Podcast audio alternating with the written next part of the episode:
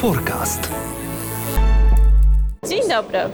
Witam w kolejnym forecaście, czyli podcaście Fortum, w którym rozmawiamy na tematy związane ze zrównoważonym rozwojem, z ekologią oraz rozwojem elektromobilności, e, rozwojem sektora energetycznego. E, Dziś jest z nami pani Joanna Erdmann. Dzień dobry, witam serdecznie. Wiceprezes ING Banku Śląskiego.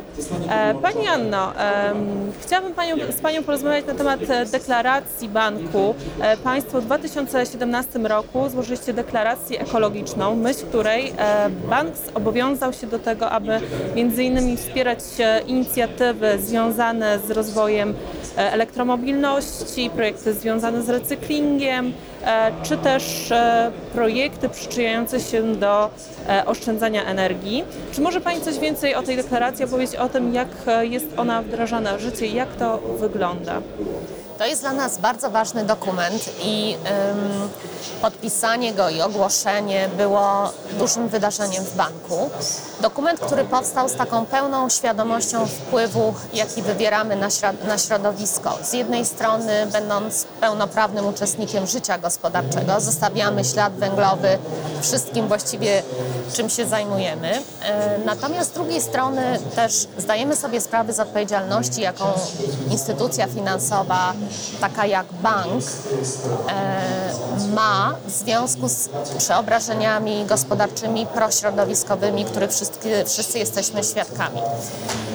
Myśmy zakomunikowali w tym dokumencie właściwie takie dwa strumienie. Jeden wspierający i drugi, który wyraźnie zaznaczał obszary, którymi bank nie będzie się zajmował. I te obszary, którymi nie będziemy się zajmowali, to jest finansowanie i współpraca ze spółkami, które nie działają prośrodowiskowo. W Polsce to przede wszystkim dotyczy spółek, które swój biznes opierają w dużej mierze na węglu kamiennym. To jest dla nas komercyjnie dosyć trudna decyzja, pomimo tego, że nie finansujemy tego typu podmiotów już od 2015 roku ze względu na profil ryzyka, ale ona oczywiście wyklucza nas z pewnego obszaru działań na rynku.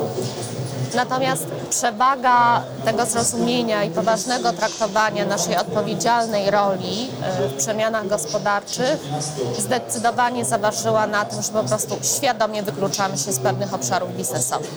Natomiast to, co wzmacniamy, związane jest e, z pozytywną transformacją, z promowaniem tych działań, które my jako przedsiębiorstwo możemy wdrożyć. I tutaj mówimy em, o przesuwaniu się w kierunku gospodarki obiegu zamkniętego, o segregowaniu odpadów, o ograniczeniu zużywania wody, ale też instalujemy na przykład panele fotowoltaiczne na dachu swojej siedziby w Katowicach, żeby przyczynić się do tego, mm, żeby prąd, z którego korzystamy jako duża, y, duża instytucja, pochodził z zielonych źródeł energii. Działa, Czyli z tego co rozumiem, Państwo też w takiej codziennej działalności firmy staracie się wprowadzać takie rozwiązania, które będą e, elektrooszczędne, które będą oszczędne, które będą bardziej zrównoważone. Tak. To jest e, z jednej strony coś, co czujemy, że e, taki sygnał czy tego typu działania po prostu em, wpisują się w naszą strategię promowania proekologicznych rozwiązań. Z drugiej strony jest to niezwykle istotne dla naszych pracowników. Oni też oddolnie w tym uczestniczą, w wielu proaktywnych inicjatywach, jakby wewnętrznie się mobilizujemy, zachęcając do takich akcji i y, w związku z tym wzmacniając swój wpływ. Natomiast ważne jest też to, co robimy w tym strumieniu jako instytucja finansowa wspomagającym naszych klientów w transformacji energetycznej. E, I nasze podejście do tego typu działalności jest takie, powiedziałabym, zupełnie ekonomiczne czy zupełnie biznesowe. My po prostu chcemy na tego rodzaju transakcjach zarabiać. Nie traktujemy tego charytatywnie, traktujemy to jako element y, działania z pożytkiem dla środowiska, otoczenia, klimatu, lokalnych społeczności, ale też jest to dla nas dochodowa, zarobkowa działalność, czyli finansowanie farm em, solaryjnych czy finansowanie farm wiatrowych. To jeszcze nie jest taka skala, na której by nam zależało, ale myślę, że każdy krok przybliża nas w tę stronę. Chciałabym Panią jeszcze zapytać o tę gospodarkę obiegu zamkniętego. Co Państwo realizujecie w tym, w tym obszarze? E, Jakie działania wspieracie, e, rozwijacie? My jesteśmy mm, dosyć specyficznym em, uczestnikiem rynku gospodarki obiegu zamkniętego, ponieważ nie jesteśmy firmą produkcyjną. Więc trudno mówić e, o produktach, które służą w procesie wytwórczym, o odpadach, jak je zagospodarowujemy. Jesteśmy usługodawcą, w dodatku w sferze instytucji finansowych, więc nasze działania przede wszystkim koncentrują się na tym, żeby sensownie wykorzystywać zasoby, e, segregować, przygotowywać do recyklingu, ale też bardzo mocno e, nadzorować, jak tego rodzaju procesy wyglądają u firm, z którymi współpracujemy, u naszych dostawców, czy Czyli nie koncentrujecie się. Państwo wyłącznie Tak. na swojej firmie, Tak. ale też chcecie Państwo współpracować z firmami, które, dla których ta ekologia jest ważna. Okej, rozumiem.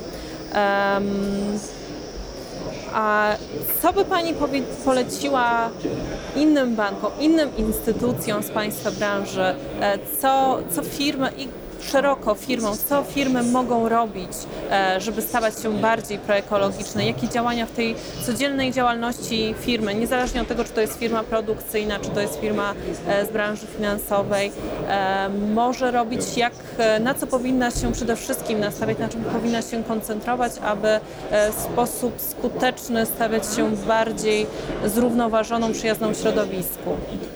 Myślę, że wszystko zaczyna się od małych kroków i od budowania świadomości. To nie jest tak, że y, zmiany odbywają się, tego rodzaju zmiany odbywają się w formule rewolucji, gdzie jednego dnia kładziemy się spać trochę brunatni, następnego dnia wstajemy zie, zieloni, dlatego że to wymaga przestawienia procesów, y, dopasowania swoich struktur y, i generalnego pracowania w kierunku takiej potężnej zmiany, bo to jest poważna zmiana.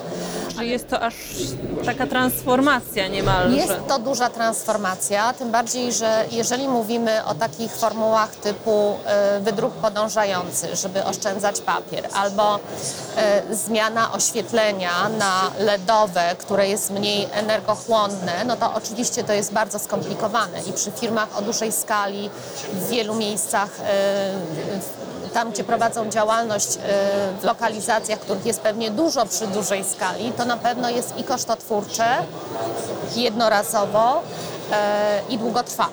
Więc wydaje mi się, że ważne jest, żeby z pełną świadomością i konsekwencją zacząć wdrażać te zmiany, żeby przypominać o nich pracownikom, żeby wiedzieć, jak moje działania, nawet wewnętrzne, nie tylko te na zewnątrz, jak przekładają się na eksploatację środowiska i jakby budować w sobie taką wewnętrzną potrzebę zmiany i ochrony. Bez tego na pewno będzie dużo trudniej. Czyli z tego, co Pani mówi, trzeba przeanalizować niemalże e, każdy aspekt działalności firmy, od tego zewnętrznego po wewnętrzny. e, Nie wiem, nie wiem, czy każdy, ale na pewno trzeba przeanalizować wiele procesów, żeby zidentyfikować obszary, powiedziałabym, najbardziej narażone na, na y, tworzenie szkodliwych warunków, od nich zacząć, przygotować się od strony budżetowej, przygotować się od strony procesu wdrożeniowego, no i też oczywiście komunikować pracownikom, że czasami może będzie im trudniej, może sprinklery zainstalowane w kranach nie, nie będą... Y, dawały takiej podaży wody, do jakiej jesteśmy przyzwyczajeni, ale że to ma sens i to wymiernie wpływa na to, w jaki sposób my zostawiamy po sobie ślad środowiskowy. Rozumiem. Bardzo serdecznie Pani dziękuję za rozmowę. Dziękuję Państwu. Do widzenia. Forecast.